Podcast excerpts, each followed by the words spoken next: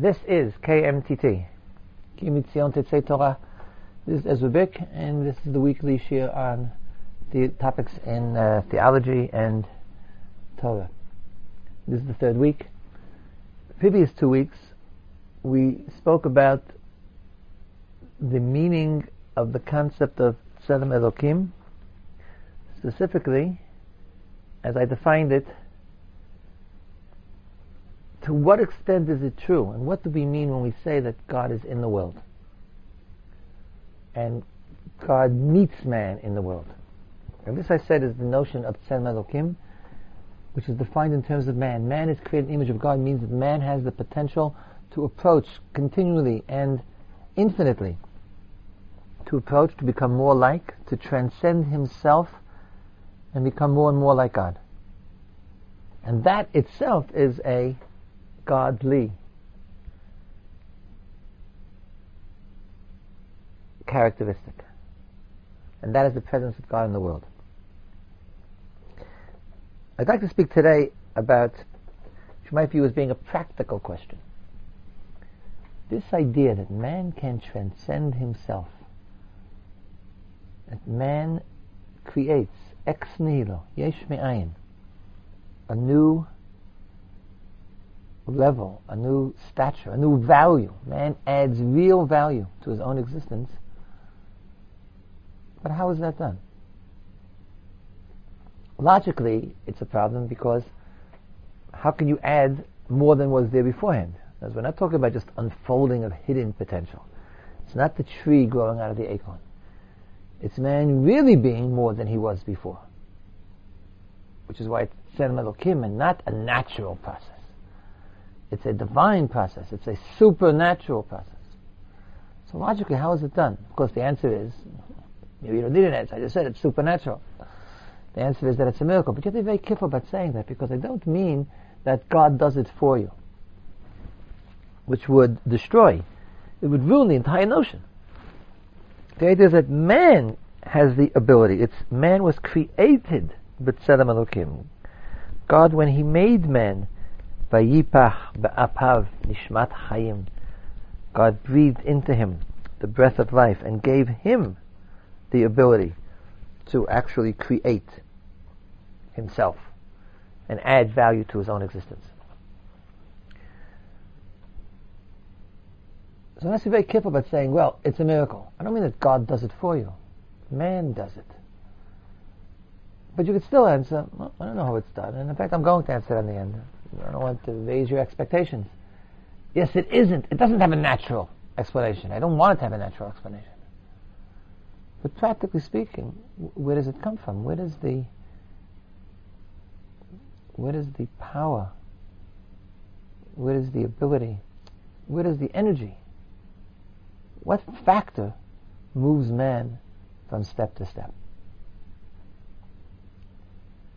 And here I think Yiddishkeit has a has a very simple answer, one that is very, very essential to the practice of Yahadus, both of those who perhaps understand the principle or philosophize about it and those who don't. And the answer is in actions. If a person stands in front of the mirror and says to himself, I would like to be more good than I am. I want to have more value than I have. I want to be closer to God than I am. I wish to be more godlike than I am. Nothing happens. Here, the logical law that says you can't pull yourself up by your own bootstraps is correct. It's not in wanting or desiring or willing that man changes and becomes something new. The answer of Yahadus is that man approaches God and changes himself into being something else through actions, through interactions with the real world.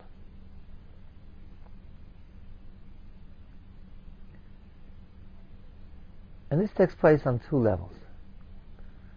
One level, I think is familiar to us because we more or less speak that way. It's, it's a natural way to look at it, even though the normal description is a little bit less. It's almost what I want to say, but a little bit less. When a person faces an unusual challenge,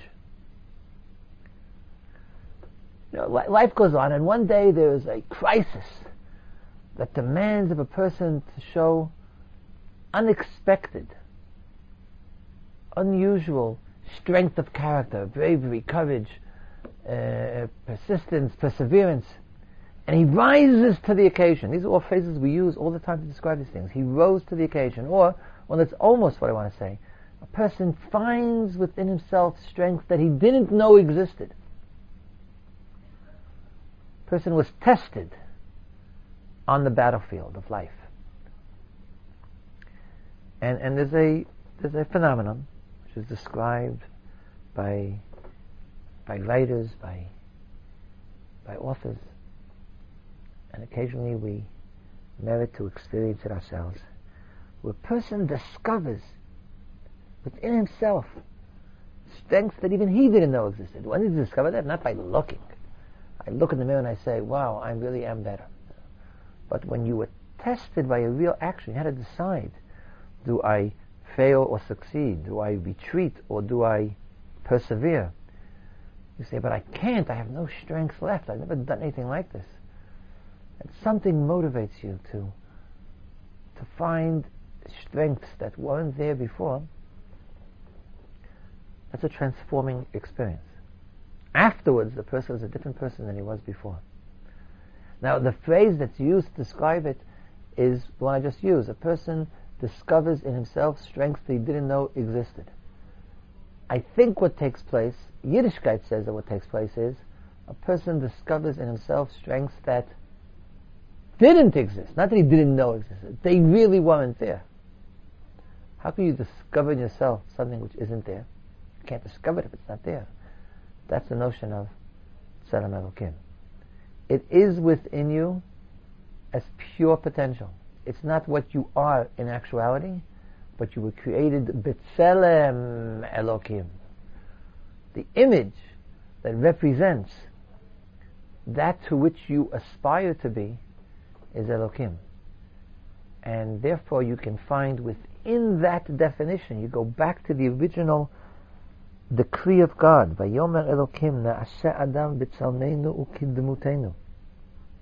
You go back to that sentence of God and you find within it, I am created b'tzelem Elokim. You find present, which is what that which is not present. You find the potential of that which is not actual, and you actualize it. And when do you do that? Or not when do you do that? Not at what time do you do that, but how do you do that? You do that by actually doing it.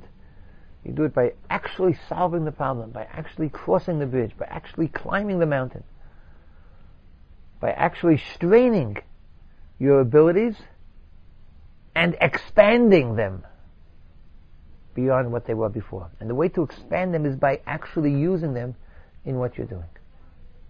Now that's an extraordinary occurrence, which happens once in a blue moon. Life provides for a person occasionally the test of his mettle, the opportunity to to to, to transcend, to, to jump above himself. But it's essential in the understanding of Torah u'mitzvot the actual performance of mitzvahs in the Torah, that there's another version, minor, not so minor, there's another version of the same thing, not the extraordinary, transforming jump into the unknown, but the day to day repetition of actions which draw out from within us a deeper, a deeper commitment, a deeper understanding, a deeper performance of the same thing. I'll give you an example which is very famous, taken from the Sefer HaChinuch. Chinuch in the mitzvah tzedakah says, asks, and why did God command us to give tzedakah? And he answers, not because God wished to solve the problem of the pauper, of the poor man. If the aim of tzedakah, from God's point of view now, if the reason why God commands tzedakah is so that poor people should have money, then God could have given him the money himself. The aim isn't that poor people should have money, the aim is that rich people should give money. And the reason is, says the Chinuch, because God wishes us to be merciful. He wishes us to, to inculcate the attribute of sympathy. But how does one inculcate mercy into one's being? The answer is by giving tzedakah. This is obviously reversed the usual logical connection. Now, normally would say that if you're merciful, you give charity. If you're charitable, you give charity. The Chinuch says, if you give charity, then you will become charitable. And notice he's not saying, in some sort of a tautological uh, removal of human qualities, that if you give charity, you're charitable, doesn't make a difference what you feel. No, he's saying that the inner characteristic of being charitable, which is part of human existence, but how does it get there? It gets there by acting in a charitable manner. If you aren't so charitable, if you don't feel a great deal of mercy and love for other people, but you give tzedakah anyhow because God has commanded it, because you want to follow God's commands, because you want to be merciful, because you want to do the right thing. It doesn't make a difference if you engage in acts of charity, then that changes your personality. And that, of course, God cannot do directly. If God wants us to be good, He could have made us good, but that would undermine free will. God wants us to be good, and therefore He commands us to do good things, and therefore we become more and more good. We become better. We transcend. We perfect our own personalities by engaging day by day, hour by hour, not in great revolutionary actions, but in the flow of the constant human interaction which is environment with other people, with the environment, with occurrences, with events, and each action that requires a choice, because I still retain the ability not to answer in the proper manner, not to respond, to the challenge, not to respond to the minor challenge, not to respond to the opportunity. I can walk in the street and not give charity to the poor. And my decision to do so strengthens, not by a leap of miles into the sky, but one small step in the direction of becoming more and more and similar to Mahu Rachum Af Ata Hayei Rachum. Just as God is merciful, so you should be merciful, you should act mercifully and become merciful. Now, there's not that great a difference between the two cases. I think it's only a difference of, of degree. There are times when a person reaches the point where, yes, it's time for him to, so to speak, graduate to the next class, not to continue on the continuum of this class, but to move up a whole level. And then God will send Hashgacha Pratit, divine providence, will organize for a person the opportunity to to face something that's transforming. But in principle, it's the same. It's the same thing. We call the first one trial and tribulation. The second we call living. we call human experience. But they're both based on one, the reversal, that actions create character, and two, on the miracle, that actions create character that wasn't there. Now you'll say quite correctly, and I agree, it's still a paradox. Because for this to work, a person has to do an action which exhibits more quality than he had before. In other words, I have to, when I give tzedakah, if I'm only expressing the level of goodness, of mercy, of charitability that I already possess, then it's not going to move me up a step. I think that's true. So there's always a bit of a trial. In other words, it always demands of you more than simply flows naturally out of the pores of your being. I think a person's walking in the street and, and, and, there's this fellow who sits by the entrance to the subway with his hand outstretched, and every day you drop a nickel into his, into his jar, then at some point we're no longer engaged in the process that I'm, that I'm describing. Because it's automatic. It's wonderful that it's automatic. You're a good person and you do good things.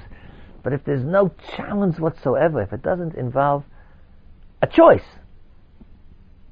a real choice, if you're not capable of actually choosing between not doing it and yes doing it, then it's not calling out. It's not drawing out from you anything more than what's already there. And that's why I think life experiences are more or less trials and tribulations, just on a minor level. They don't transform you.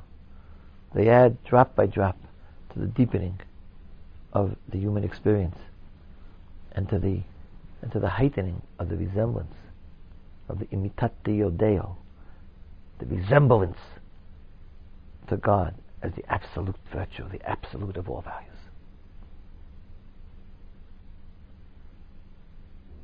We will, at another time, we're going to talk about divine providence,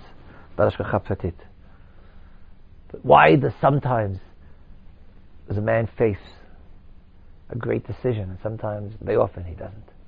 So we can trust God. God sends to man the experience that he needs.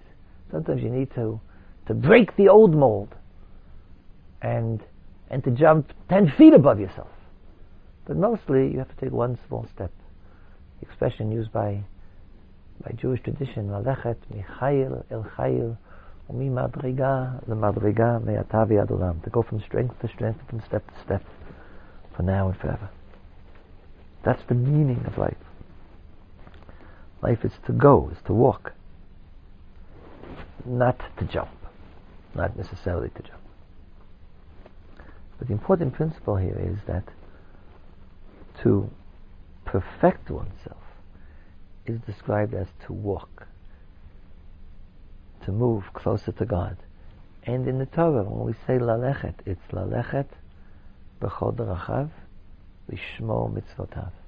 The performance of mitzvot is to walk in God's path. And the performance of mitzvot is the practical method by which one manages to do the impossible, to pull oneself up by one's bootstraps. And the reason, although it's still a non-natural thing, the reason is because there is something more than you there. When a person meets the concrete, actual world with its problems, with things which need to be overcome, then he can overcome.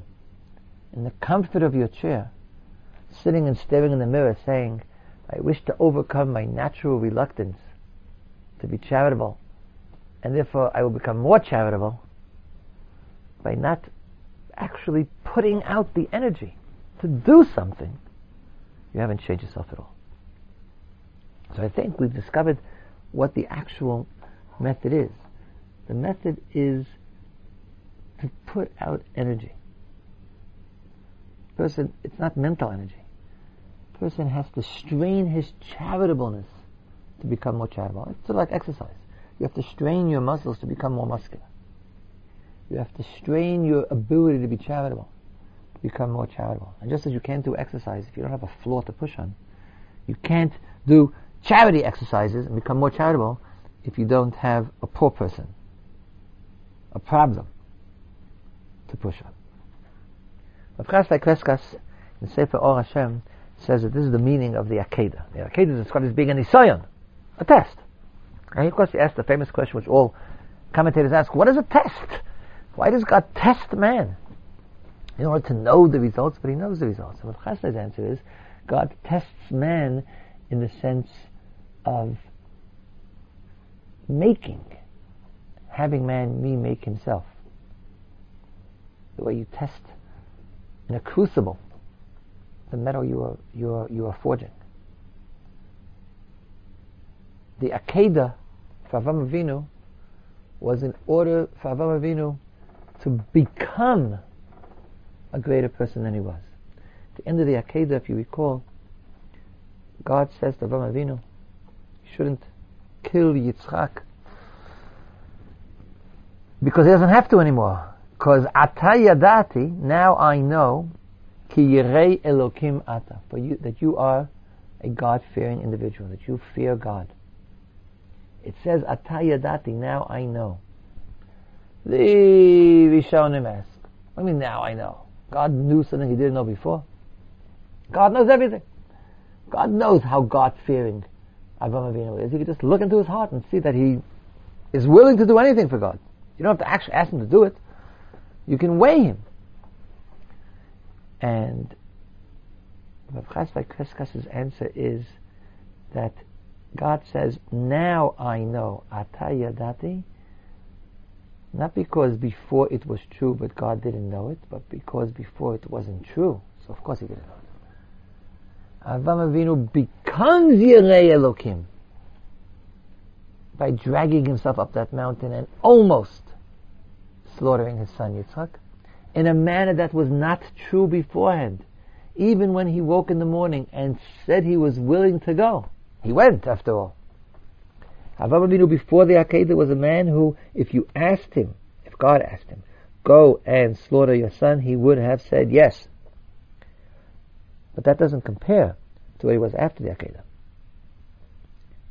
Because after the Akedah, he actually walked for three days and actually picked up Yitzchak and actually bound him to the Mizbeach and actually raised his arm with the, with the knife in the arm.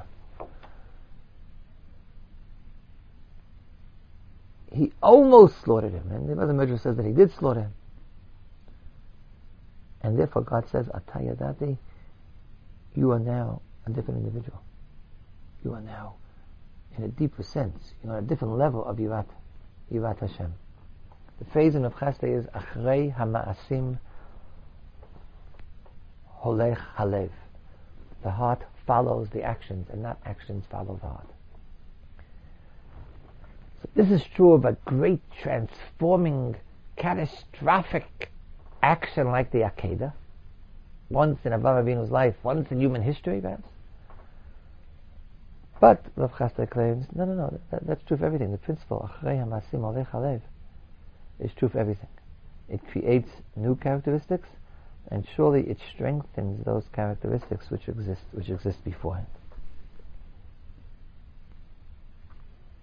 This explains the extraordinary emphasis placed in Yiddishkeit on ma'asim, on actions. It is quite correct to say that the yisod, the most important principle, the basis, the foundation, the entire life of Judaism is to act. I'm not discussing now the question of the relationship between actions and beliefs. I'm actually discussing the relationship between actions and and characteristics, between personality and actions. But it's true for, the, but it, it, has an it has an effect on the on the previous question as well. There's such an emphasis in Yiddishkeit on actions that we often come to the conclusion, and it's a great debate, how important are beliefs at all? It, it's, it's that, that's a corollary to the same problem. It's not a problem. It's a corollary to the same situation. Yiddishkeit is about what you do. And the explanation is not that we don't care who you are, but who you are is what you do. And therefore faith and love and emotions and, and feeling good doesn't cut ice. Not because it's not important, but because it's finite. The way you are is the way you are. That's a snapshot. That's actuality. So you're a good person. Being a good person isn't interesting. Being a good person is not the reason why the world was created. Being a good person is not what you were created for. You were created to be like God, to be a good God, not to be a good person.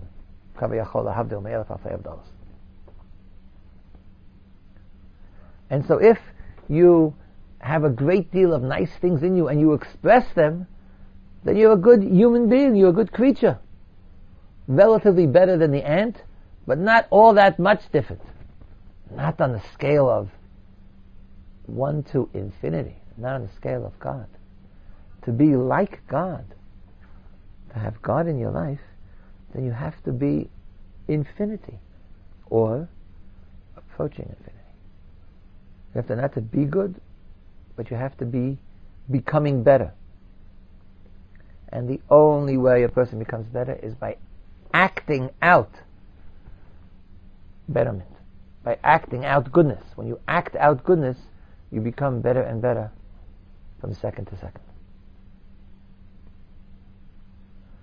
I think we all recognize this as a psychological truth. Well, in both cases. In the, in the, in the dramatic, overwhelming revolutionary case, and in the other cases as well. We know it's true. That a person who doesn't just think about things. Many people are good. Modern society, very often, not always, but very often, many people they have, they have, you know, they have decent lives, they have good lives. They're not bad people, but they don't know any poor people. They live in a gated, closed, upper class community. And if no one has been sick, no earthquakes, no hurricanes, they've never had to do anything more than get up in the morning and roam around. They're not really good either. They're not bad. They're sweet. But you're not sure you can rely on them in an emergency. A person who's been tested by having to overcome overcome adversity or overcome other people's adversity or overcome any problem whatsoever his goodness is real because he's really produced I'm saying the explanation he's produced more now we we, we know that's true psychologically but if we didn't have the theological basis that Yiddishkeit provides, we would say, well, you know, maybe it's buried so deep it's hard to get out. If you take it out often enough, then it's at your fingertips. But it must have been there all the time. He was a good person, and just, you know, he, he didn't know it was there. He didn't know where to look for it. Now he knows. The Yiddishkeit says much more than that. He really wasn't that good a person. You cannot, babies are not good. If you live in a cocoon, you're not really good. Only if you go from step to step, and that means you're engaged in real activities. And real activities have to reflect the real world. Lo vashamayimi. It's not in the heavens. It's in Veficha, Ubilvavcha, La Asot. It's in you, in your hearts, in your mouth, to do, the Pasuk says. In the end of Dvar. It's not in the heavens, and it's not over the seas. It's in you to do. When you do, it's in you. If you don't do, then it's all it's all potential. And potential doesn't really exist. I return to the point I made last week. The paradox of the concept of Tzelem.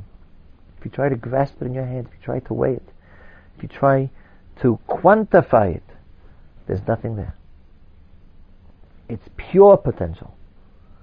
As soon as you try to say, well, what is it? If you start giving that value, you're creating, you're, you're, you're committing idolatry.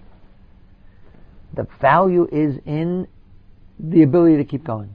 Going, walking, is actions. If you take a vacation, I've done a lot of work, I've become a good person according to your theory, and now it's time for me to enjoy my retirement benefits. As soon as you stop walking, there's nothing there. Or there's there's some finite amount there, but there's no value. There's no divine value. There's no God there. Because you've stopped walking. And walking is to do, to act. Because when you act, you are implicitly changing. Now, psychologically, we also know that it's not always true.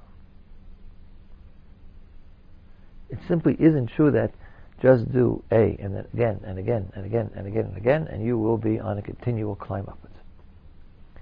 Perhaps that's why it's sometimes necessary to have the dramatic revolutionary act. There is a psychological process of what we call in Hebrew mitzvot anashim melumada. You begin to do something and it doesn't have any effect on you because you're doing it automatically. Now the reason for that is what I described before. If you're doing it automatically, you're merely expressing yourself expressing yourself at such a high and wonderful trait today. We speak, people have to express themselves. Yiddishkeit doesn't, doesn't, doesn't value it. To express yourself, to express the measly, finite, limited nothingness that you are, who cares? You have to express God, not express yourself. You have to express who you would be tomorrow, who you would be in two days. You have to express who you should be and who you could be, not who you are. But it could happen. The Mussar of Judaism recognizes when a person gets into a rut. He's not doing bad things. He's doing what he always did, and it's not doing anything. It's not. He's not changing anything. And what he has to do then is either change his environment, pull himself up somehow, break the mold, or if God helps him out, God sends him an event which, which breaks the mold. So there's a certain distance between the true psychology and the true theory. The- theology is not psychology. But theology here explains psychology. And the fact that there is a certain gap between the two in the real world is because it's a real world and not a theoretical world, uh, is to be expected. So the Torah says, do the mitzvah day in, day out. And then Chazal and the Mashgichim and Muslim will say, you know, when you do the same thing day in, day out, you could ruin it. The theory is still true. You get stuck every day, then every day you become more charitable. At some point you're going to hit a plateau and you're going to get stuck. And when you hit a plateau, it could be also even going downhill. Because not to move up means to go down. And then you have to find a way. Or God will help you find a way. Not by stopping to give tzedakah, not by stopping to do good deeds, but to make sure the good deeds are, are pulling. There's a bit of a, a bit of a nisayon, a bit of a trial, a bit of a overcoming. There always has to be something to be overcome in what we do. I'd like to conclude with an extraordinary medrash that I think is based on that idea. Going back to Abraham Avinu. Elokim nisa et Avraham. Chasdai says God tested. He set Avram to the test, meaning he gave Avram an opportunity to express a level of Yirat Hashem that he never had before. The Midrash says, Eser nisyonot, Asara nisyonot nitasa Avram Avinu. Avram Avinu had in his life ten of these nisyonot, ten tests, ten trials. Now, the Midrash doesn't even list all the ten. And two or three are more or less obvious, and then they start fishing around to how to get to number ten. I suspect very strongly that you may not even get to number ten. When you say something, we say so, something about somebody that he has ten of these or ten of those, we're trying to say that Avram Avinu's life consists of a string of trials. To be Avram is to be tried. So the number ten is like a magic number, meaning a lot, or, or, or the fulfillment. It's the fulfillment of the numbers. There only are nine numbers, so ten is all the numbers. Of course, Avram Avinu is also the person with whom the Torah says that he walked, all the time walked. God says to. Avraham. The verb of Avram Avinu's life is to walk. To walk meaning to perfect himself, to rise, to climb. We would say to climb. So it says to walk. If that's true, then to quote myself from five minutes ago, if Avram Avinu retires, if his career is to climb and transcend, then if he doesn't do that anymore, then he's going into retirement and there's no meaning to his life. He's no longer producing value. We have an extraordinary medrash. Medrash says that after the Akedah, Avram Avinu says to God, I'm going to juice it up a little bit, if you allow me. He says to God, that was a nisayon, right? God says, uh-huh.